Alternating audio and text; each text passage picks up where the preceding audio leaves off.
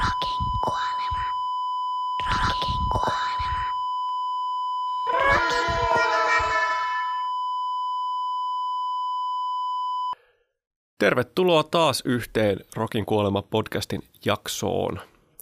Minä olen Soundin päätoimittaja Mikko Meriläinen. Otetaan ensin tämmöinen henkilöesittely. Saattaa joitain teitä yllättää, mutta tuossa minun oikealla puolella istuu rumban päätoimittaja Jukka Hätinen. Ave. Ja tuolla on tuota, minua vastapäätä Infernon päätoimittaja Matti Riekki. No moikkuli vaan. Tervetuloa vaan tänne teidän podcastinne äänityksiin. Kiitos. Visainen musavisa kysymys heti alkuun. Mikä on sanan rock and roll etymologia? Sex and drugs and rock and roll. Eiköhän toi ole aika pistämättömästi laitettu.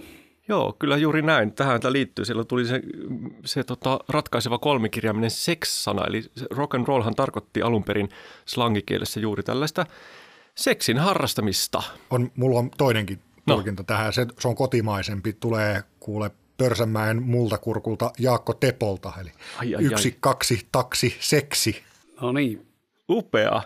Oliko tämä joku välispiikki? Ja, Jakko Tepon välispiikki. Kyllä, mikin testaus. Hieno.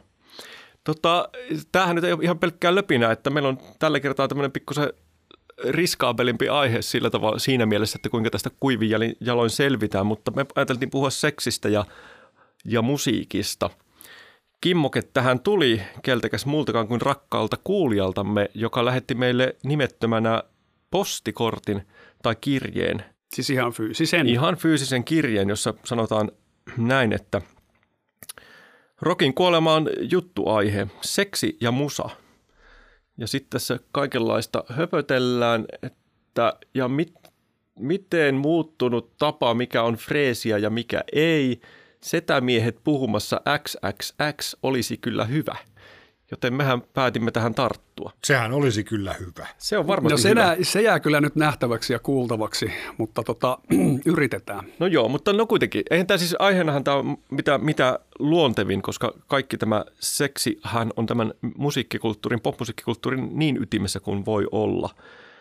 Juuri kun äsken puhuin tuosta rock and roll termin, termin etymologiasta, niin eihän sekään ole sattumaa, että kyllähän niin kuin rockmusiikkiin on alusta asti hyvin vahvasti liitetty tämmöinen niin kuin seksuaalisuus. Jos mietitään vaikka Elvistä 50-luvun puolivälissä, niin mi- mikä hänessä aiheutti sen paheksunnan vanhempien keskuudessa, kun teinit häntä ihannoi, niin oli tietenkin nämä lanteet, jotka oli hyvin räävittömät. Elvistö pelvis. Niin. Ja tota, pelättiin, että nuorison, nuor, nuoriso menee turmiolle nimenomaan niin kuin seksuaalisessa mielessä. Ja tota, kaikki, kaikki muutkin todisteet rokin pahallisuudesta usein liittyy, jos ei saatanaa, niin sitten tähän seksiin. Ja, ja onhan se totta kai ollut myös laulujen aiheena aina hyvin keskeinen.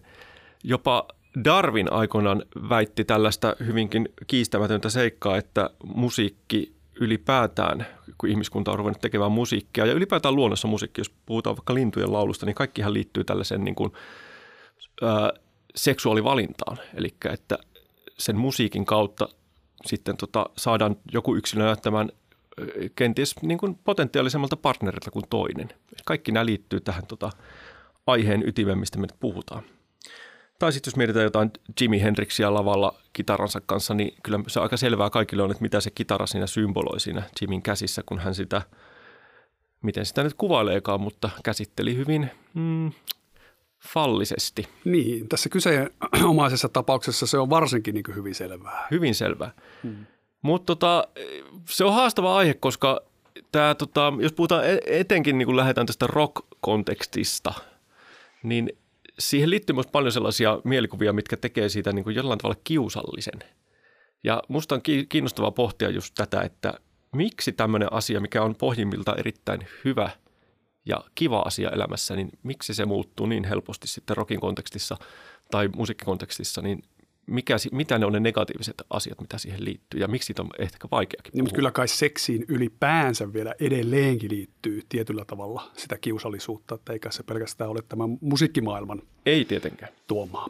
ei tietenkään. Niin, ja kyllähän me nyt ollaan kaikki semmoista sukupolvea, jolle nämä niin kuin tämmöinen luterilainen kasvatus on niin syvään juurtunut, että, että se on, itse kokisin, että nuorempi sukupolvi varmasti osaa puhua näistäkin asioista luontevammin. No aivan kenties. varmasti. Näin on, tämä on ihan totta.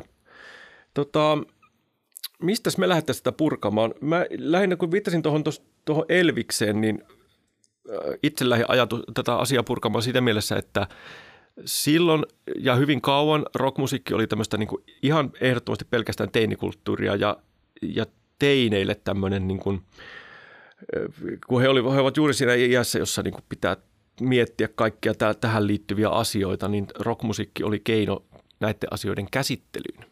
Ja sitten kun on vuosikymmeniä kulunut ja rockmusiikki on muuttunut hyvin paljon ikärakenteeltaan sekä artistien että yleisön puolesta vanhemmaksi, niin kuitenkin se estetiikka on jäänyt hyvinkin sinne vanhaan aikaan monella tapaa. Ja ehkä siitä tulee sitten se semmoinen pieni mm, vaivaannuttava kierre siihen. Niin, eli yrität sanoa sitä, että, että jos Mötley Crue, 80-luvun puolivälin Mötley Crue olisi vuonna 2020 samanlaisella meiningillä, niin se ei olisi, niin kuin lukijapalautetta siteeraten, ei olisi kovin fresh enää. Niin, no toki on totta. Tuohon liittyy vielä sitten se, mistä varmasti myöskin täytyy puhua, eli tämä tämmöinen niin naiskuva ja naisten esineellistäminen, mikä on ehkä hyvinkin erillinen asia. Tai siis liittyy tähän, mutta tavallaan sitten se on sitä negatiivista puolta ja kyseenalaista puolta. Mutta eihän se, eihän se mötikkä olisi tänä päivänä fresh myöskään siinä mielessä, että se oli loppujen lopuksi nyt niin kuin nykysilmin katsottuna melko viatonta touhua kuitenkin siinä mielessä, että jos siellä nyt niin kuin ihmisiä korseteissa pyöri ja tällä tavalla, jos sä katot musiikkivideotarjontaa Kyllä. tänä päivänä, niin onhan se niin kuin siis sata kertaa roisimpaa menoa. Kyllä, mutta, mutta tota, musiikkivideo kulttuurista, niin aloitan tämmöisellä anekdootilla, että oma, oma tämmöinen seksuaalinen herääminen, jos ei nyt ole tapahtunut, niin ainakin voimakkaasti tota, voimakkaana katalyyttinä sille on ollut Prinsen musiikkivideo, joka, jonka näin ja josta sitten seuraavina päivinä koulun vessoissa paljon keskusteltiin ja siihen liittyi, liittyi tämmöistä ää, musiikkivideolla tanssittiin hyvin tämmöisiä ää, punnerusmaisia liikkeitä lattialla. Olikohan tämä Cream vai mikä video? Kyllä oli Cream-video ja, ja tota, se oli semmoinen, että se levisi meidän koulussa sana siitä, että nyt tämmöinen video pyörii niin kuin potentiaalisesti nähtävissä ohjelmissa, jotka näyttää ja kanavilla, jotka näyttää musiikkivideoita. Ja sitten jokainen meistä räkänokista päivysti sitten telkkarin edessä, kunnes näki sen. Ja sitten näitä liikkeitä alettiin harjoitella enemmänkin sitten koulun, koulun vessoissa. Ja, ja vaikka ei vielä siinä vaiheessa, mä painotan, että tämä ajoittuu, kun mä oon ollut tokalla luokalla, Aivan. joten tota, äh, ihan selvää ei ollut, että mistä tässä on kyse, mutta kyllä se kiahto niin helvetisti. Aika mahtava anekdootti. Siis toi, ja mä tartun tähän sen takia, että Prince-fanina olen tätäkin aihetta joutunut paljon niin kuin pohtimaan mielessäni, koska Prince-tuotannossa on seksi ollut aina niin kuin äärimmäisen paljon esillä.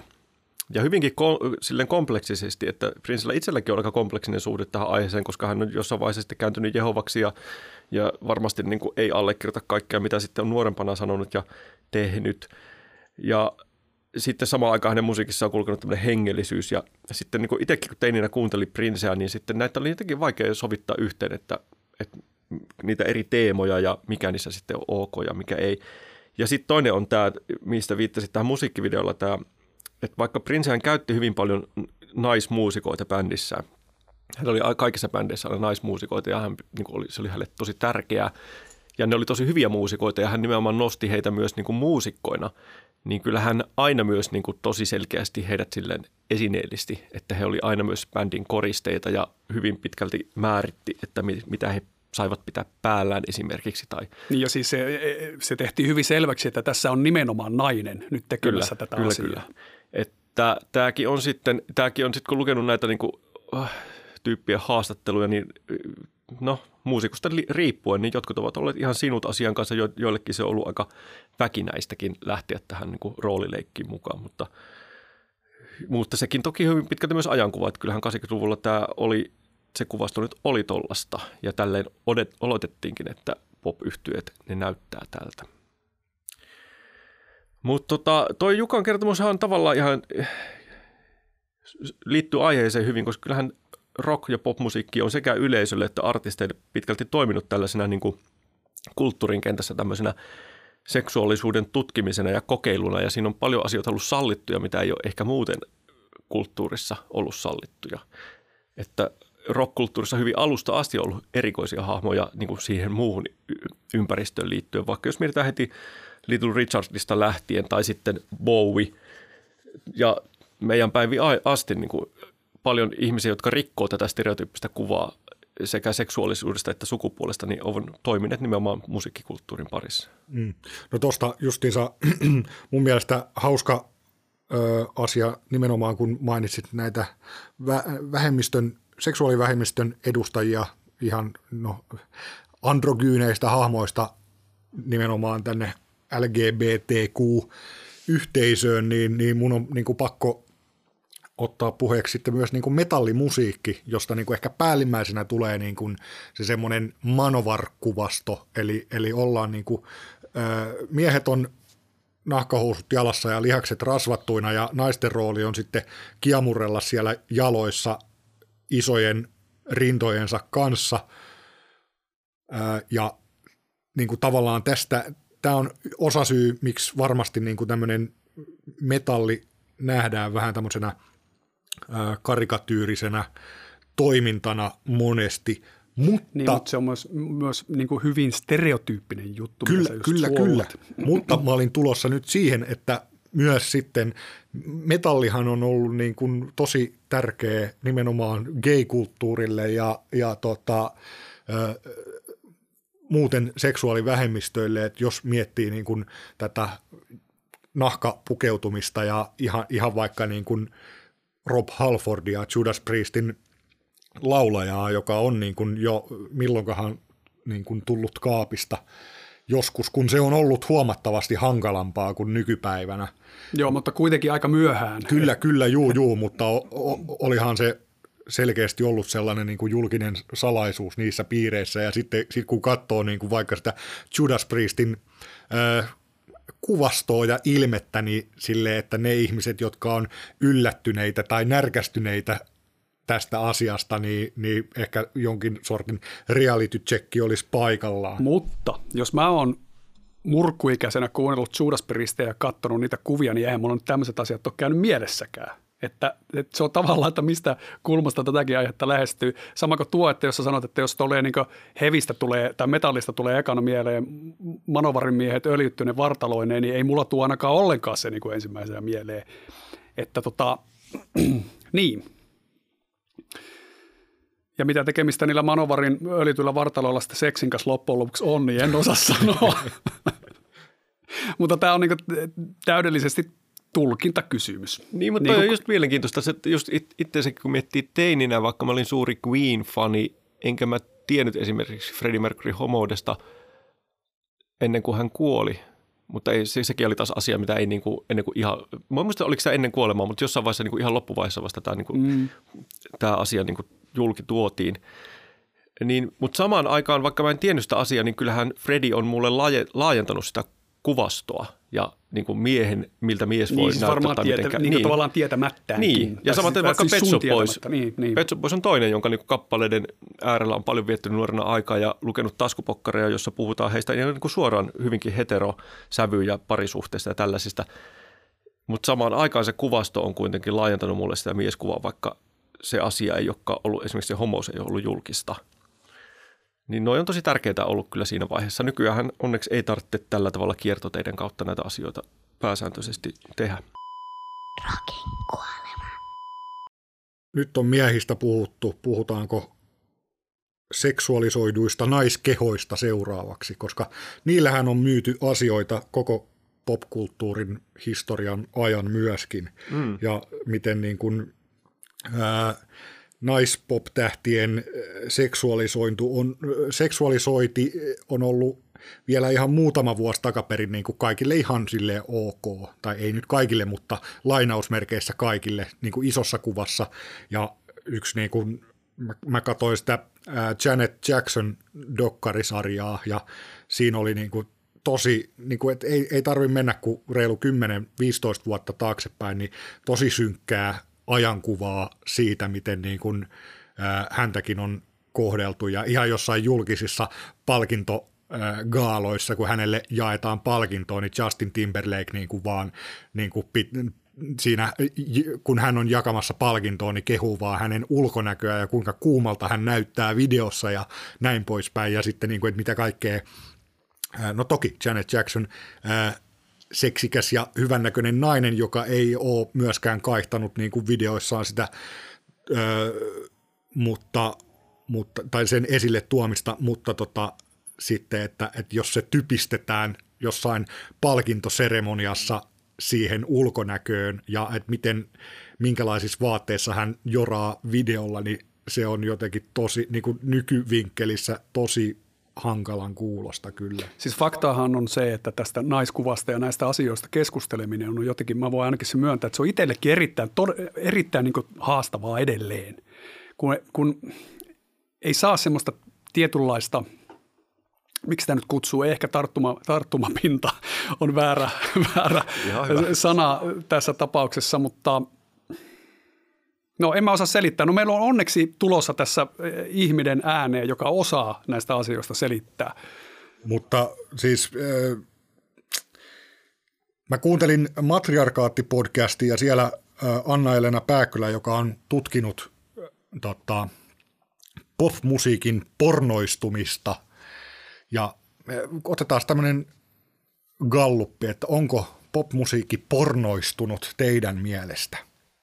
No kyllä mun mielestä väittäisin, että se kuvasto on, on tota, en tiedä onko se kuvaston määrä lisääntynyt, mutta se kuvaston tota, paljastavuus tai mitä adjektiivia se nyt käyttää, niin se on varmasti lisääntynyt. No se on varmaan pornoistunut ihan samaa tahtia muun maailman kanssa, eli, eli tota, niin kuin tuossa aiemmin jo mainitsin. Niin ne... Mutta mä jotenkin tuohon haluaisin ehkä tässä niin nostaa sen, että se on varmasti pornoistunut, mutta hienoahan siinä on se, että se on pornoistunut pitkälti naisten itsensäkin ehdoilla, että kun on tullut naiset, naiset on tullut ylipäätään – saaneet niin kuin lisää valtaa musiikkibisneksessä. On tullut siis entistä enemmän menestyksekkäitä naisartisteja, jotka voivat sitten itse määrätä sen, että mikä, miten, millä he näyttävät. Ja silloinhan se on täysin niin kuin, että kysymyshän on siitä, että kenen ehdoilla siellä ollaan esillä. Että jos he ovat itse omilla ehdoillaan esillä, niin totta kai he saavat tehdä sen juuri niin kuin haluavat.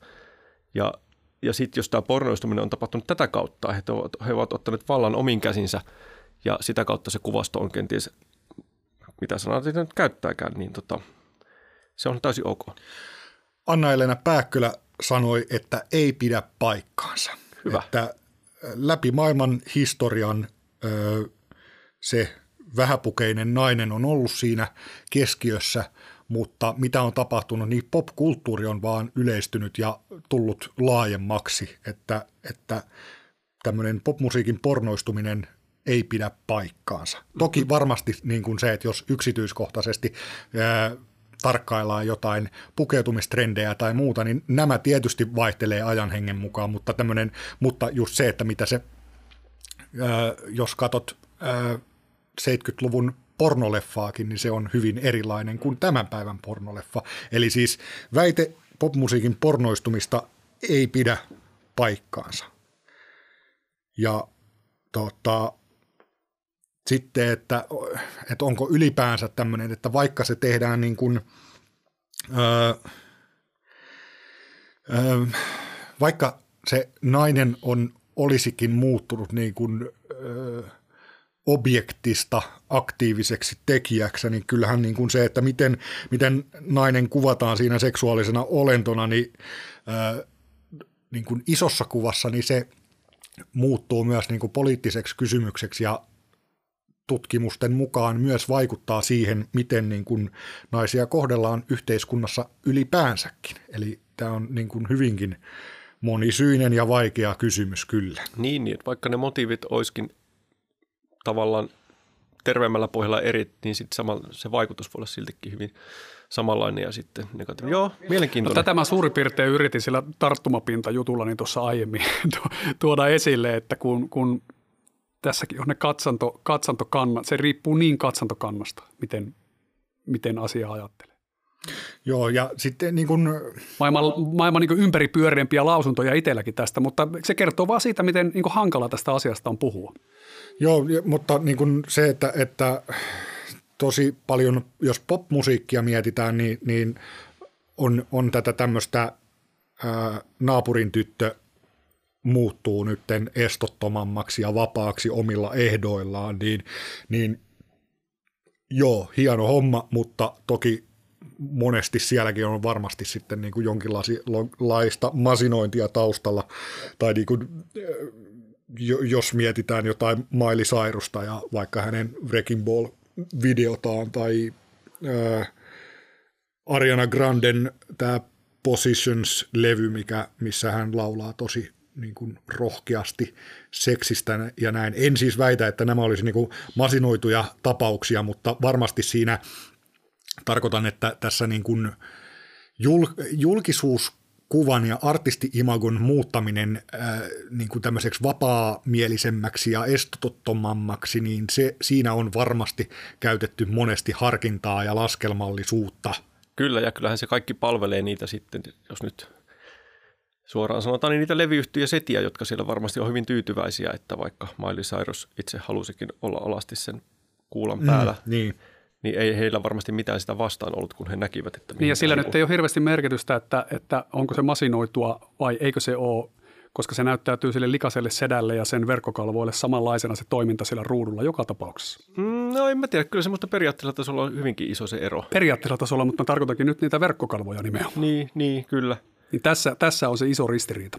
Mutta on, ja sitten tässä on nyt niin kuin, silloin kun me oltiin nuoria ja seurasi paljon etenkin rock-kulttuuria, niin siellä oli niin kuin, jos nyt tälläkään hetkellä vielä asiat eivät ole kauhean niin kuin, tasapuolisesti, mutta silloinhan oli hyvin harvinaista, että oli ylipäätään naisjäseniä missään bändeissä. Ja, ja heidän niin kuin, sitä kautta heidän – merkitys kasvo suuresti ja sitä kautta, kun heitä oli niin vähän, niin se merkitys väitän myös oli suuresti kiinnittynyt siihen heidän sukupuoleensa. Että vaikka itsekin voin sanoa ihalleni Darcyä, Smashing Pumpkinsin basistia, basistina, niin totta kai mä teininä myös ihailin häntä tosi paljon, kun hän oli ihana nainen. Ja ne verkkopaidat. Ja ne verkkopaidat, kyllä. Ja ihan senkin takia, kun oli vaan niin vähän niin kuin teinipojalle tollaisia idoleita tuolla tota rockmaailmassa, niin se oli tosi tärkeää. Joo, 90-luvun alkupuolella tuli Suomessa TVstä Pixiesin Brixton Academyn keikka. Se ei ollut ihan koko keikka, mutta joka tapauksessa to, toki tekstitettyine tota, laulusanoine ja muuta tätä menoa. Ja siinä oli, tota, ja, ja, ja silloin kun oli vähän ennen löytänyt niin bändin, niin sitten näki sen viimein livenä TVstä, oli mahtavaa. Ja sitten siinä oli tämmöinen niin ominaisuus siinä niiden live-toiminnassa, että aina kun basisti laulaja – Kim Deal tuli laulaa osuuksiaan. Se oli niin laitettu, tota, no mä sanon laitettu, koska mä luulen, että se on niin, laitettu ö, mikki aika korkealle. Eli joka kerta, kun se tuli bassonsa kanssa, niin se joutui niin varvistaan sinne laulaakseen. Ja se oli niin kuin, se, se oli niin kuin alle parikymppiselle kaverille erittäin erottista, vaikka sinänsä niin kuin siis todella puhdasta niin, niin, niin. menoa. Mutta ei mulla, mulla ei niinku kertaakaan, niin kuin sä puhuit tuosta siinä, siitä eh, niinku Prinsen touhusta, että mm. tavallaan on istutettu niitä naishahmoja sinne bändiin, niin, niin Pixis on kyllä semmoinen, että siitä ei tullut kertaakaan mieleen, että tohon nyt on vasiten laitettu niin. niinku nainen. Kyllä. Vaikka se silti kuitenkin naisena hänet totta kai niinku ottaa sieltä esiin sitten, että, niin kuin esimerkiksi tässä omassa, omassa teini-fantasioinnissani. Niin. Ja siis kyllähän rock'n'roll on ollut, siis jos mietitään vaikka niin kuin rock'n'rollin mieshahmoja, staroja, niin kyllä he aina, hehän ovat myöskin aina olleet niin kuin nimenomaan pitkälti seksuaalisuus edellä tai siis sellaisena niin kuin hyvin seksuaalisena fyysisenä hahmoina siellä ja edelleenkin ovat. Että kyllähän se niin kuin tavallaan siihen kuvastoon vaan on tosi tärkeä osa sitä kuvastoa. Joo, mutta sen erottise, erottisuuden luominenhan ei tarvi olla aina sitä, että ollaan tykit ojossa niin, niin jossain. Tätä mä yritin sanoa myös Joo, tuolla samalla kyllä. tällä omalla kommentilla, että Kim Deal, on niin kuin, niin kuin tota marketti teepaita ja, ja liian isot farkut, ja, ja, ja silti hän onnistuu olemaan jollakin tavalla hyvin erottinen. Kyllä, niin kyllä. Tämä on mun mielestä niin kuin miellyttävä tämmöinen muisto. Mm. Niin, mutta joo, mitä Mikko sanoi tuossa, niin kyllähän just miettii, miettii tätä niin kuin ihan niin kuin seksiä sitten niin kuin tavallaan imagon luonnissakin, niin jos miettii jotain lemmyä tai ää, tota, Gene Simmonsia, jotka suurin piirtein lehtien palstalla kisaili, että kumpi, kummalla on korkeampi kaatoluku. Niin kyllähän nämä on niin kuin sitä semmoisen kovan rokkarin myytin luomisasioita hmm. myöskin, että, että, tota, että niin kuin tehdään, tehdään numero tämmöisestä, joka niin kuin sekään ei niin kuin nykypäivänä ihan kauhean järkevän kuulosta ole. Ja sitten niin kuin, että on, on tullut tuommoisia niin ehkä ö, moninaisempia ja fiksumpia miehuuden määrittäjiä, että, että se ei olekaan mikään kaatoluku, vaan sitten se vaikkapa se niin kuin jostain tunteista puhuminen, mitä niin kuin suomalaisetkin ää, niin kuin macho-myyttiä murtaneet popparit ja räppärit on tehnyt tässä viime vuosien aikana. Ja aina tässä on ollut rinnakkain tämä just tämä Genesimons todellisuus ja sitten vaikka jos puhutaan vanhoista ajoista, just se Bowie tai joku Phil Lynott, millä oli hyvin niin kuin erilainen lähestymistapa tällaisen niin kuin rockmusiikin sanoittamiseen esimerkiksi ja muutenkin rock-keulahahmona olemiseen, niin ainahan tässä on ollut rinnakkain hyvin erilaiset rockmaailmat. Hyvin sellainen sovinistinen ja ja tota, konservatiivinen tyyli ja sitten hyvinkin edistyksellinen.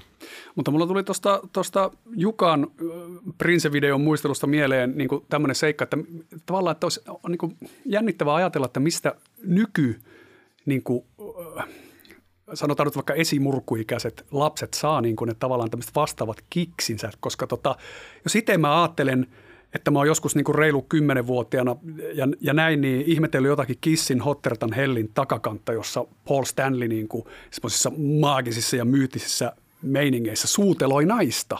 Niin se on ollut sillä, että oi kyllä tuo on kyllä kova mies tuo Paul Stanley, kun se saa suuteloja naista. Siis tämmöinen hyvin, hyvin, niin kuin, hyvin niin kuin tämmöistä viatonta menoa. Mutta sitten kun tämä nyky, nykypäivänä tämä on niin, kuin niin roisti silmillä koko ajan tämä niin, niin, meno, aivan. että, että Mä en, mä en tietenkään osaa tähän vastata. Ei, mä uskon, että tässä on nyt se, mihin mä viittasin aiemmin, niin tämä sukupolvien välinen ero Aivan. myös tässä näin, että, että äh, joku äh, alastomuuteenkin liittyvät niin kuin myytit ja, ja tota, moralistiset käsitykset, mitä meihin on iskostettu ja, ja näin poispäin. Että, äh, mutta mutta niin kuin toki, että se jos seksiä mietitään, niin mitä seksi on? Seksi on aika paljon myös valtaa ja, ja niin kuin nykypäivänä nimenomaan ehkä tärkeintä on se, että se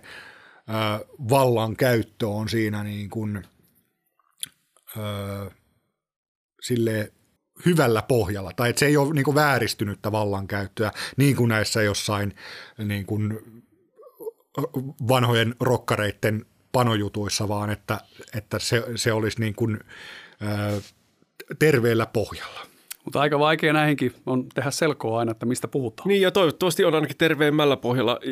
Mietin just tuossa, kun äsken itse hehkuttelin sitä rokin roolia sellaisessa niin kuin just mieskuvan tai seksuaalisuuden tietynlaisessa niin kuin värittämisessä ja vapauttamisessakin, niin sehän pätee tietenkin vain miehiin, että kyllähän varmaan nimenomaan naisia ollaan, siinä, siinä missä miehille on sallettu semmoinen niin vapautuminen, niin naisille varmaan niin ihan samoissa määrin sitten sitä kontrolloitua, kontrollointia lyöty siihen, että, että kyllä niin kuin ei se ole kauhean tasapuolista ollut kyllä sitten se. No mä ehdottaisin, että, että niin kuin, kun popmusiikissa ja rockmusiikissa seksistäkin on laulettu ja puhuttu aina, mutta kaikista roisimmin se ainakin oman tulkintani mukaan tehdään rap-musiikissa, niin otetaanpa tässä välissä nytten puhelinvieras tutkijatohtori Inka Rantakallio, jolta kysellään vähän räpistä ja seksistä ja seksuaalisuudesta. Uskoisin, että tulee kaikkea muuta kuin ympäripyöreitä.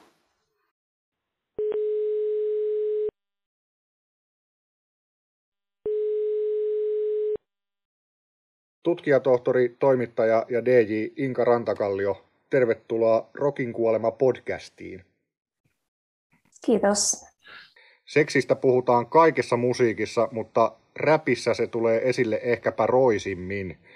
Onko aiheen käsittely sun mielestä muuttunut vuosien saatossa, miten ja mihin suuntaan? No riippuu tietenkin, että miten pitkällä aikavälillä tarkastellaan, eli jos lähdetään ihan sieltä jostain 70-80-luvun vaihteesta katsoa rapihistoriaa, niin ehkä silloin ei ole ollut niin avoimen seksuaalista sisältöä. Toisaalta meillä ei ole ihan hirveästi ehkä olemassa myöskään tallenteita siitä niin kuin ihan varhaisimmasta tietenkään, koska ensimmäinen levytetty rap-kappale on tullut 79, mutta sanotaan, että sitten 90-luvullahan alkoi olla jo aika sellaista avoimen seksikeskeistä räppiä niin miesten tekemänä kuin naisten tekemänä. Ja, ja oikeastaan se, se niin kuin kaikista eksplisiittisin kama alkoi tulla siinä gangsterapin nousun myötä, mikä tapahtui sen 80-90-luvun vaihteessa, että silloin se kielenkäyttö kaikkinensa meni niin kuin eksplisiittisempään suuntaan jolloin myöskin sit alettiin puhua, puhua ehkä vähän roisimmin. Naistekijöiden puolella niin oikeastaan Lil Kim oli varmasti sellainen pioneeri sen suhteen, eli hän erityisesti alkoi myöskin puhua ei pelkästään seksistä räpeissään, vaan myöskin puhui ikään kuin miehet, eli hän otti siinä artisti minällään semmoisen aktiivisen tekijän roolin. Ja Foxy Brown tuli sitten about samoihin aikoihin. Eli kun Lil Kimin debyyttilevy tuli 96, niin Foxy Brownin Il Nana, joka jo, niin kuin levyn nimihän on eksplisiittinen, niin tota, tuli 97. Mutta tässä voi ehkä ottaa sen huomioon, että itse asiassa molemmille, ainakin alkuvaiheessa, niin miehet kirjoitti heidän lyriikkaansa. Eli miehet oli jo siinä vaiheessa kirjoittaneet itselleen tällaista eksplisiittistä lyriikkaa, sitten se vaan tavallaan siirrettiin naistekijöille siinä kohtaa, niin mikä ei tietenkään tarkoita sitä, että ei ole yhtään niin kuin pois näiden naistekijöiden niin kuin, ää, toimijuudesta sinänsä ja siitä, etteikö he olisi niin sanotusti ounanneet sitä roolia siinä, mutta ehkä mun mielestä hyvä ottaa huomioon myöskin, että onko se sitten pelkästään heidän suullaan tehtyä taidetta, jos heillä on ollut mieskirjoittajia mukana siinä. Sitä voi miettiä. Ja sitten sieltä, jos tullaan tähän päivään, niin, niin tota, ei ole ainakaan vähentynyt se roisius. Mä sanoisin, että nyt meillä vaan ehkä on äm, entistä enemmän semmoisia naisartisteja, jotka niin kuin itse kirjoittavat musiikkinsa ja, ja niin kuin, äh, tavallaan ovat niitä aktiivisia toimijoita ja tekijöitä. Ja toisaalta se, mikä ehkä sit eroaa, on se maailma siinä ympärillä. Eli meillä on huomattavasti niin kuin valtavirtaistunut ylipäätään feministinen ajattelu yhteiskunnassa. On tapahtunut Too ja kaikki muut Suomessa suostumuskampanjat ynnä muut. Eli Eli se maailma on ollut hyvin erilainen silloin 90-luvulla, jolloin Lil Kim ja Foxy Brown on tehnyt musiikkia ja eksplisiittistä musiikkia, mutta sitten taas nykypäivänä niin mä sanoisin, että semmoinen yleinen mm, näkemys siitä, että naisella on oikeus nauttia kehostaan, oikeus puhua siitä, mitä hän toivoo ja haluaa sängyssä, niin, niin tota, se yleinen suhtautuminen on varmasti erilainen nykyään. Mm. No, mä itse olen ollut huomaavinani tämmöisen trendin kuitenkin, että, että kun naiset suorasanaisesti räppää seksistä ja siitä niin kuin omasta kehostaan, niin näistä on monta kertaa syntynyt ainakin jonkin asteinen kohu. Miksi näin on? Mm. No jos mietitään ihan sille, sille vuosisatoja taaksepäin, niin siis äh, naiskehoja on seksuaalisuutu iät ja ajat, mutta oikeastaan siitä seksuaalisuudesta tulee ongelma ihmisille vasta silloin, kun he tekevät sen itse omaehtoisesti aktiivisena toimijoina. Äh, ihan jos mietitään jotain niin kuin siis 1800-lukua tai jotain tällaista, niin, äh, niin naisten ei ollut siis soveliasta soittaa tiettyjä soittimia, esimerkiksi sellaisia, mitkä tulee vaikka jalkojen väliin joku sello, että ainoastaan tyli piano oli niin kuin sovelias. Tai sitten jos he soitti jotain muita soittimia, niin korkeintaan sitten niin, että oli naimaton nainen tai useampi naimaton nainen, jossa oli orkesteri ja heillä oli niin kuin esiliina siinä ja, ja näin, että et, et silloinkin sitä, sitä on aina vaalittu sitä naisten jotenkin toimijuutta ja mukamassa siveellisyyttä, mutta se on ollut siis tapa kontrolloida naisten musiikin tekoa ja naisten seksuaalisuutta. Nyt sitä tehdään vaan sitten eri tavalla, eli, eli paheksutaan sitä ehkä sit siltä pohjalta, että meillä on yhä olemassa sellainen yleinen seksistinen, eli siis sukupuolistereotypioihin perustuva myytti siitä, että miehet haluavat luonnostaan enemmän seksiä kuin naiset, joten sitten kun meillä on aktiivisesti seksistä puhuvia naisia, jotka sanoo, että he haluaa sitä ja he haluavat sitä tietyllä tavalla, niin he niin kuin rikkoo sitä sukupuolistereotypiaa, ja se sitten on tavallaan se, miksi siihen kiinnitetään ehkä enemmän huomiota. Ja tässä välissä mä haluan nyt jo pahoitella, että mä oon puhunut nyt jo aika binäärisesti, aika cis-heterokeskeisesti, mutta nämä on niin kuin ne normit tässä yhteiskunnassa sille seksin esitystavoille, mutta ei siis tarkoita sitä, etteikö meillä olisi myös paljon sukupuoli- ja seksuaalivähemmistöjä sitten, niin. ää, tota, jotka, jotka myöskin räppäävät ja räppäävät seksistä. Me kuunnellaan paljon panojutuilla kyllästettyä räppiä englanniksi, mutta kun se lokalisoidaan ja käännetään suomeksi, niin ö, olen myös ais, niin kuin huomannut tämmöisen ilmiön, että sen kuunteleminen vähän niin kuin vaikeutuu ja saattaa herättää herkemmin vastareaktioita. Mikähän tähän on syynä tai ootko, onko tämä tulkinta sun mielestä ihan oikea tai oikeahko edes? Niin mä mietin, että kenen reaktioihin sä viittaat ja kenen räppäämään seksiin. Että et puhutaanko me nyt siis ö, suomalaisista naisista, jotka räppää seksistä, tai kun mä en jotenkin itse tunnista tuota ilmiötä, että mun omissa piireissä musta tuntuu, että sitä vaan niin juhlitaan, että on tosi niin. hieno juttu. No joo, mä, mä ehkä viittaan niin suomiräpin äh, historiassa ja nimenomaan niin kuin miesten tekemään äh, räppiin, että kun siellä aletaan niin kuin puhumaan ja rehvastelemaan silleen hyvinkin niin kuin, tavallaan tarkoitan samoja asioita, mitä, mitkä niin kuin, vaikka suosituimmissa jenkkirap-biiseissä menee ihan hyvin, mutta sitten kun ne lokalisoidaan ne samat niin kuin panojuttu rehvastelut, niin tota, se onkin vähän niin kuin jotenkin myötähävettävää tai, tai vaikea, vaikeata kuunnella. Niin, toi on kyllä hyvä kysymys, enkä mä tiedä, onko mulla tuohon niinku suoraan suoraan vastausta, että liittyykö se sitten just johonkin semmoiseen kulttuuriseen etäisyyteen siihen jenkkiräppiin ja sitten ehkä toisaalta siihen, että ää, jos me ajatellaan jenkkiräppiä, niin siellä artistit on enimmäkseen mustia, mustia miehiä, joihin meillä on liitetty kulttuurisesti, historiallisesti tämmöisiä rasistisia stereotypioita siitä hyperseksuaalisuudesta, jonka kautta me ehkä koetaan se jotenkin normaaliksi tai hyväksytymmäksi, että ikään kuin näinhän kaikki mustat miehet mm. puhuvat seksistä, mikä ei pidä paikkaansa.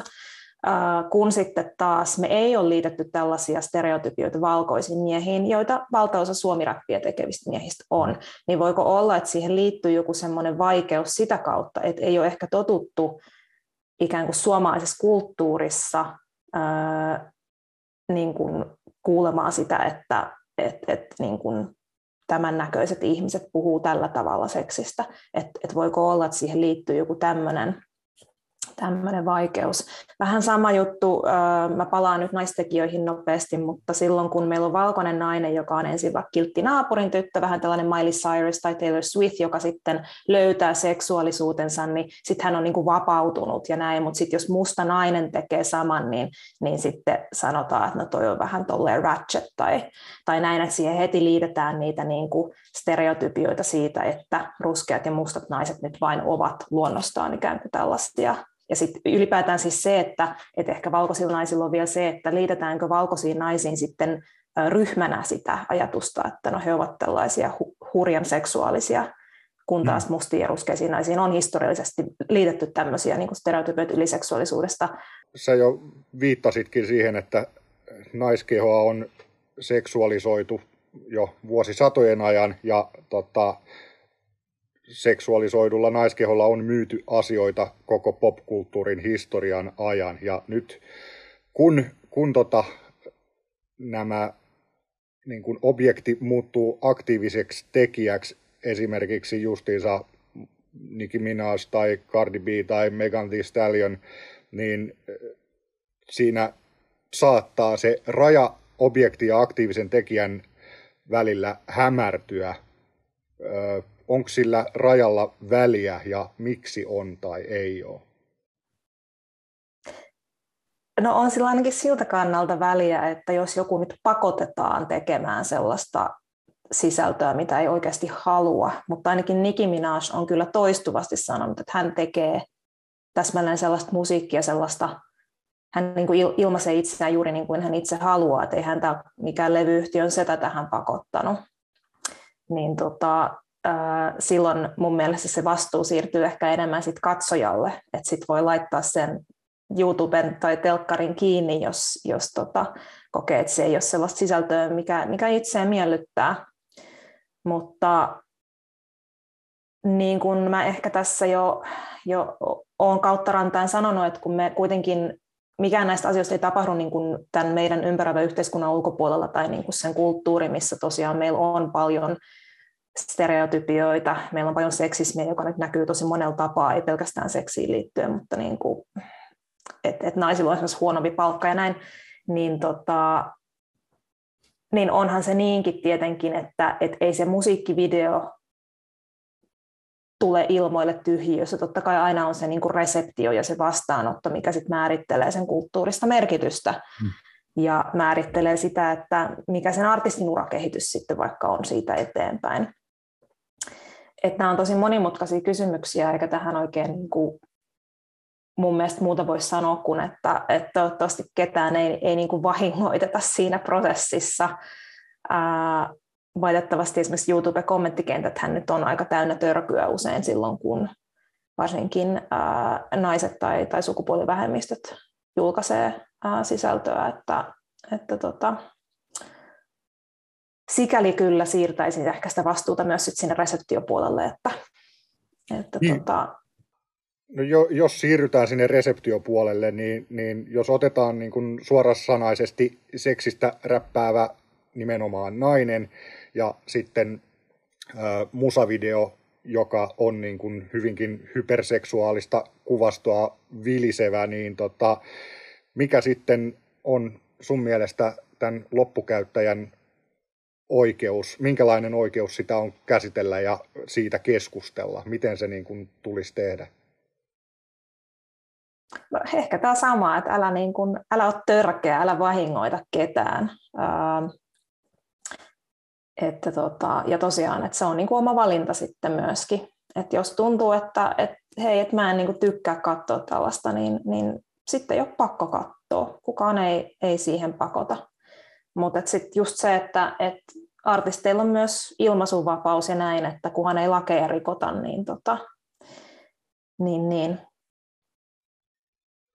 No, miten tämmöinen miten, miten äh, valkoinen nelikymppinen heteromies voi osallistua äh, nuoren äh, naisräppärin niin kuin, äh, seksuaaliseen iloon?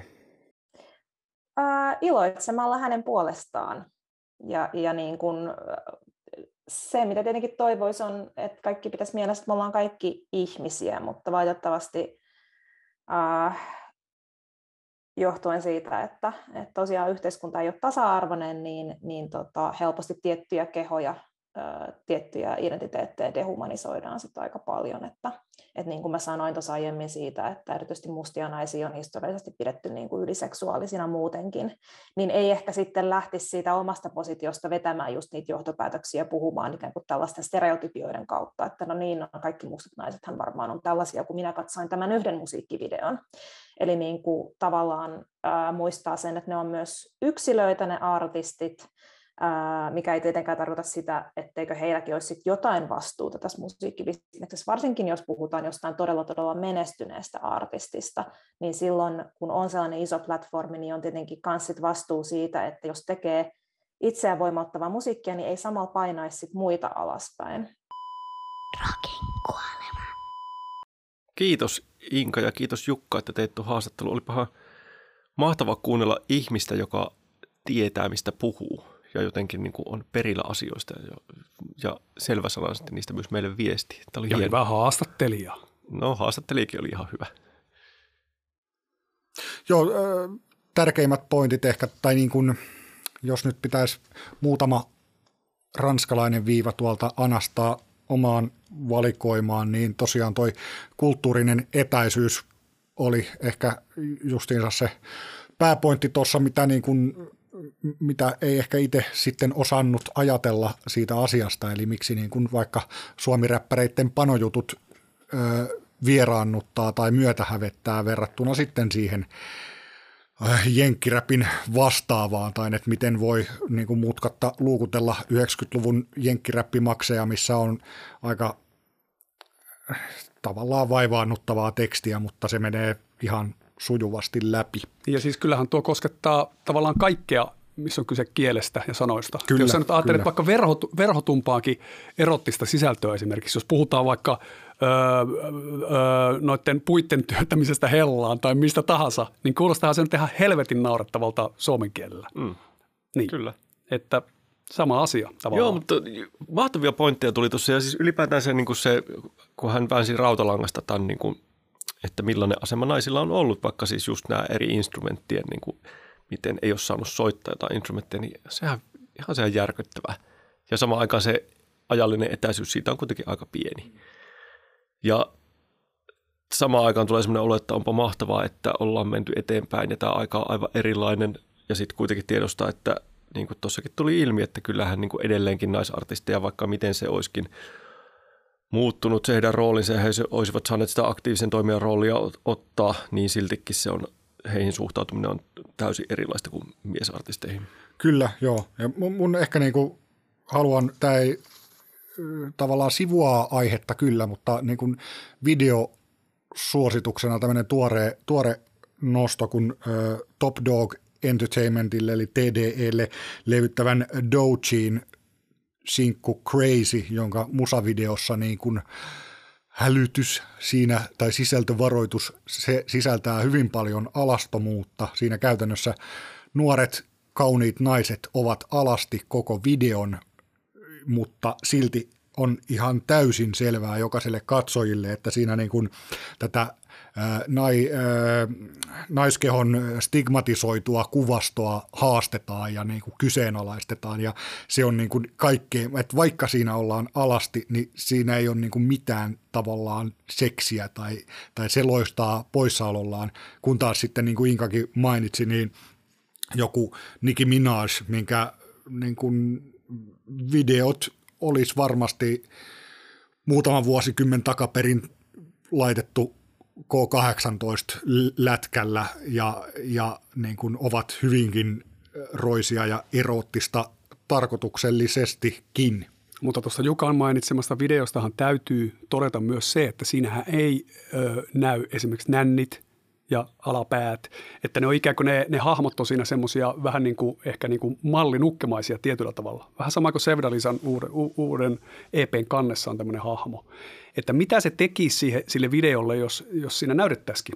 Mä en, en usko, että se niin kuin kauheasti siitä, en, en, en voi tietää, koska en ole nähnyt Aivan, sellaista mutta se versiota. välittömästi pisti miettimään Mä, tätä mä, asiaa. mietin, mä mietin just sitä, että musta se olisi paljon tehokkaampi video ja, ja nimenomaan se, niin sen tarkoitus tulisi paremmin julki, jos se ei olisi sensuroitu, koska nyt ne tavallaan niin kuin etännytetään ne hahmot, että ne ei tunnu enää niin kuin oikein ihmisiltä. Että ne on Niinpä niin. vähän semmoisia melkein animaatiomaisia, kun niissä on niitä blurrattuja kohtia. Että jos niissä vaan ihan niin kuin ilman sitä blurrausta, niin varmaan paljon tehokkaampi olisi kyllä se Mutta sitten päästään siihen kysymykseen, että, että naisen nänni on kuitenkin niin vaarallinen, että mehän ei saada sille altistua kuin jossain Pornhubissa tai näin, että, että sitä musavideohan ei voitaisi näyttää missään käytännössä sen jälkeen. No tässähän ollaan nyt sitten se katsojan vastuu kynnyksellä taas, että, että miten se kellekin näyttäytyisi siinä vaiheessa sitten. Mielenkiintoista miettiä. Mehän emme todella voi tätä tietää. Mm.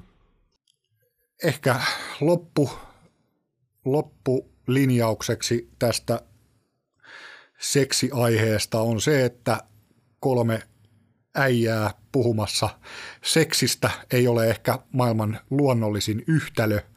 Toivottavasti kolme nuorempaa äijää puhumassa seksistä on luontevampi yhtälö, mutta ehkä vedellään tätä osuutta pakettiin Inkankin mainitsemalla pointilla, että, että iloitaan niiden artistien puolesta ja nautitaan siitä heidän tekemästä taiteestaan, se on, kunhan se on niin kuin heidän ehdoillaan ja he ovat aktiivisia toimijoita siinä, niin kyllä sitä myös täällä reseptiopäässä saamme nauttia. Joo, ja just toi, että alussa viittasinkin, että tota, kyllähän tämä aihe oikeasti on niin kuin hyvä ja positiivinen ja ihana.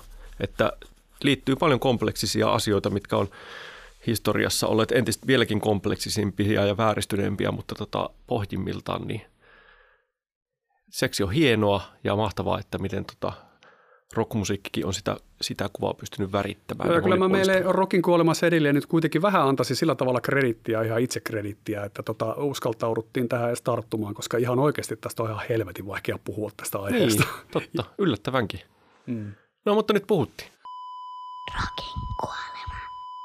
Mennään tämän jakson levynostoon, jossa ei kyllä seksiä ole nimeksikään. Ja, ja tota, Mm, hieman jopa yllätyin, kuin Matti Riekki komppasi tätä aihetta, eli äh, Nigon I Know Nigo-albumi, joka ilmestyi jokunen tovi sitten, ja, ja äh, itse taisin olla se, joka Matille tämän julkaisusta vinkkasi, että saattaisi olla semmoista räppiä, joka resonoi teikäläiselle, ellei väärin Joo, muista. kyllä, kyllä. Mähän on siis semmoinen viikonloppu räppäri. Viikonloppuisin no. yleensä kuuntelen aina vapaalla. Räppä näyte. niin. Sehän voi olla, että sitä vaikka räppäileekin, ei, ei, ei, eipä kerrota kaikkeen. No mutta jos mä nyt haastattelen sua yhden kysymyksen verran, niin mikä, mikä tässä eritoten sua puhutteli tai mille vaibailit? No sanotaan näin, että tämä on niin siinä mielessä vähän ehkä harvinainenkin räppilevy nykyään, että tämä on niin hyvin konstailematonta ja semmoista kikkailematonta menoa, että tässä ei ole sitä semmoista, semmoista äh, niin älytöntä runsaudensharvimenoa, mitä monissa, monissa tota räppilevyissä on. Siis tykkään siitäkin, jos tällä levyllä esiintyvä Tyler the Creator, niin tota, otetaan se vaikka esimerkiksi, niin sen levythän on nimenomaan sitä, että niiltä löytyy niin ihan mitä tahansa melkein. Mutta tässä kyllä on aika puhtaasti itse sitä asiaa ja se on ihan virkistävää. Kyllä. Mä, tässä on joitain tosi hyviä biisejä, mutta itselle on vähän semmoinen niin kuin mixtape-fiilis tästä näin, että et on niin kuin, äh, duunattu albumi, koska halutaan nyt duunailla tämmöinen albumi, mutta äh, kuinka tuttu tämä Nigo on teille hahmona? No ei ollut mulle kyllä alun perin hirveän tuttu, no, tai siis ei ollenkaan. Ei mullekaan ollut millään tavalla tuttu, että kerropa. No mä, mä esitän tämmöisen äh, hypoteesin, että olisitte olisitteko te suhtautuneet tähän levyyn samalla lailla, jos Nigon, sisältö olisi muuten sama, mutta Nigon tilalla olisi lukenut vaikkapa Tintse? Jaa. No siinäpä oli kysymys. tota, Jaa. En varmaan Mutta siitähän tässä on, joo, nimenomaan niin, siis kysymys. Siis tämä oli tietenkin, joo, hait varmasti tätä vastausta tuolla kysymyksellä, mutta en varmaan olisi suhtautunut tähän levyyn yhtä vakavasti. Niin, en, en, en varmaan minäkään. Niin, koska kuitenkin kyseenalaistamaton tosiasiahan on se, että tällä levyllä räppää ihan toiset ihmiset kuin Nigo, ja tämän levyn musiikin on tehnyt, tehneet aivan toiset ihmiset kuin Nigo. Eli mikä on Nigon rooli, miksi se on hänelle laitettu. Ja tämä on toki toinen tämmöinen suuri esimerkki tai verrokki on DJ Khaled, joka myöskin niin kuin hänen roolinsa levyillään on lähinnä olla tämmöinen jonkin sortin ää, niin kuin ajatushautomo tai niin kuin suunnan näyttäjä siinä ja sitten muut sorvaa hommat ja hän iskee, huutailee pari kertaa oman nimensä levylle ja that's it. Onko sulla joku tietoa, miten niin kuin tarkalleen, minkälaisena kokoajana, kokoajana tämä Niko on tässä toiminut no, tässä levyllä, vai onko se vaan niin nimikannessa? Ja kyllähän siis tämä, niin kuin, äh, tämä levy on niin kuin vaikuttaa, niin kuin sanoin, että tämä on niin kuin mixtape-tyylinen, niin tämä jotenkin vaikuttaa semmoiselta niin kuin – että tämmöinen levy, Niko on halunnut jättää tämmöisen levyn niin kuin omaksi perinnökseen tavallaan, että hän on käynyt ää, puhelinmuistionsa läpi ja soitellut kaikki kaverit sieltä levylleen mukaan. Ja, ja siis jos mä nyt vähän tota, avaan, että kuka tämä Nigo on, niin siis hän on ää, japanilainen katumuotisuunnittelija, jolla oli tämmöinen Bathing Ape, eli kylpevä apina brändi ja Bathing Ape tai sitten lyhyempänä Bape, jolla tämä kutsuttiin. Ja, ja niin kuin, äh, Pharrell Williams ja äh, Clipsen veljekset, eli Pusha T ja, ja se toinen, niin tota, äh, käyttivät paljon Bape-vaatteita tuolla niin kuin 2000-luvun alussa tai 2000-luvun puolivälissä. Ja, ja tota, Virgil Abloh, edesmennyt Off-Whitein perustaja ja, ja Louis Vuittonin miesten malliston pääsuunnittelija, niin hän on sanonut, että Bape on minun sukupolveni Chanel. Eli niin kuin hyvin arvostettu katumuoti brändi ja nimenomaan siis tuolla niin kuin räppipiireissä ja, ja tota, sitten tällä levyllä oli yksi biisi, josta Mikko, sä et juurikaan tykännyt. No se oikeastaan, mä, mä en tykkää samasta, on niitä oikeastaan kaksi. Niin, siis mullekin tämä levy ää, ei ihan täysillä lähtenyt, tai siis paljon hyviä juttuja, mutta kun, niin vähän toi mixtape-fiilis, mikä Juk- Jukkakin tuossa mainitsi. Mutta mä haen nyt sitä yhtä Joo, kyllä, biisiä. kyllä mä tulen siihen. Mut tota, tai yleensäkin, kun tykkää räppilevyistä sellaisina niin kuin kokonaisuuksina, missä on joku yksi selkeä keskushahmo, jonka ympärillä se musiikki on, ja tässähän sitä ei ollut, paitsi siis tietenkin tämä Nigo, joka ei ole siinä kauhean musiikissa läsnä, mutta sitten siellä oli se yksi semmoinen aika rasittava lattarihenkinen, mikähän se olikaan se biisi? No viittamasi biisi on sellainen, jossa niin kun, nämä räppärit ovat nimeltään Teriyaki Boys. Teriyaki Boys. Koska kaikki muuthan tällä levyllä ovat aika nimekkäitä jenkkiräppäreitä ja sitten on Teriyaki Boys siellä. Ja siis Teriyaki Boys on tämän Nigon oma bändi, joka teki vuonna 2005 ö, yhden levyn, joka julkaistiin Def Jam Japanin logojen alla. Ja sehän oli niin kuin jo niin kuin ensimmäinen tämmöinen Nigon lonkeroiden voimannäytös, että sillä levyllä, vaikka niin kuin siinä oli nämä japanilaiset räppärit Teriyaki Boys ja Nigo toimi niin kuin lainausmerkeissä DJ-nä siinä kokoonpanossa, niin tota, Teriyaki Boysin levyn tuottajalista, mä luettelen tässä, että ketkä on tuottanut beatit. Beastie Boysin Ad Rock, Cut Chemist, Daft Punk, äh, Dan the Automator, DJ Premier, DJ Shadow, Just Blaze, Neptunes ja Mark Ronson. Eli Onko niin hänellä kuin, niinku ihan saatanasti rahaa vai onko oikeasti niin tykätty kaveri? No kyllä mä luulen, että hän on, hän on niin kuin verkostoitunut nimenomaan tuon katumuodin kautta Joo. näihin Hyvä, että ainut, ainut biisi, jossa äijä itse on niin jotenkin osallisena No tavallaan. ei se niin, siinäkään ole juuri osallisena. no että- nimellisesti niin. ees, niin tota, se, se ainut biisi, joka voisi oikeasti heittää jorpakkoon tuolta levyltä.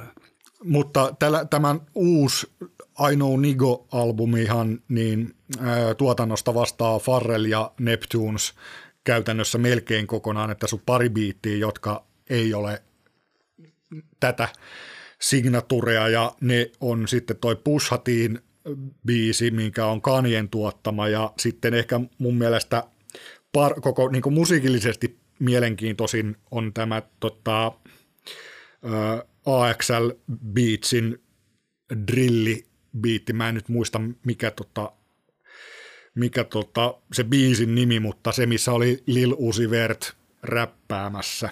Mahtaakohan se, se Pussateen jälkimmäisen, jälkimmäinen biisi muuten olla niitä Daytona-levyn sessiosta peräisin, koska Se saattaa hyvinkin olla. se on ihan samaa tyyppistä. Kyllä, juu. Kyllä. Mutta tämmöinen hahmo on Nigo. Joo, eli vähän niin kuin, nyt kun tässä miettii, niin en mä oikein tiedä, miksi, te- miksi me tämä loppujen lopuksi tähän niin kuin valittiin tähän tota, minäkään he, heikuttelujaksoon. Siis ehkä se on just se, että se, se antoi nyt tähän hetkeen ainakin itselle just semmoista meininkiä osaltaan, mitä kaipas. Tosin niin kuin, san, niin kuin puhuttiin, niin tämä lattaripiisi niin on aika hirvittävä, missä oli tämä teriäkin pois, ja eikä sitä seuraavakaan nyt ole mikään paras, mutta, mutta tota, muuten, muuten ja hyvä. onhan tämä ilmiönä aina kiehtova tämmöinen, mistä tässä Jukka pitkälti puhuu. Eli Mhm. mm-hmm. tämä tämmöinen taustahahmo, joka vaan kokoaa tyyp, lahjakkaita Ja onhan siellä mukana muuten myös tämä Pop Smoke, joka on tota ed- edesmennyttä. No edesmenneistä Kaartia. ei, ei, tota, ei saisi pahaa puhua, enkä nyt sinänsä hänen versestään pahaa puhu, mutta, mutta kyllähän tässä tullaan taas siihen kysymykseen, että niin kun se on jotenkin aika tylsä valinta myöskin tälle levylle, että, mm. että Nigolla olisi myöskin niin platformi sit nostaa jotain uusia tekijöitä, jolloin olisi jotain tulevaisuuksia muuta kuin, niin kuin multaa naamalla, niin, niin, hän on valinnut sitten tämmöisen, että hänellä on niin kuin nämä ö, Pop Smokein tulevaisuuden näkymät on aika hailakat. ne on kyllä, joo. Mutta tota, siis hyviä biisejä, konstailematon räppilevy ja miksi mä ehdotin tätä nostolevyksi oli nimenomaan tämä ilmiö tässä näin ja haastamaan tätä, että mitä, mitä, minkä, minkälaisia ö, artisteja meillä tässä maailmassa tänä päivänä on. Joo, ihan hyvä. Mm. Rockin kuolema. Tässäkö se sitten oli tämä jakso? Haastava jakso, mutta kyllä me tästä selvittiin. Kaikin puoli todella haastava. Kyllä, mutta tota, kiitoksia pojat. Jutellaan ensi kerralla sitten jostain muusta. Näin on. Ei muuta kuin terveyttä.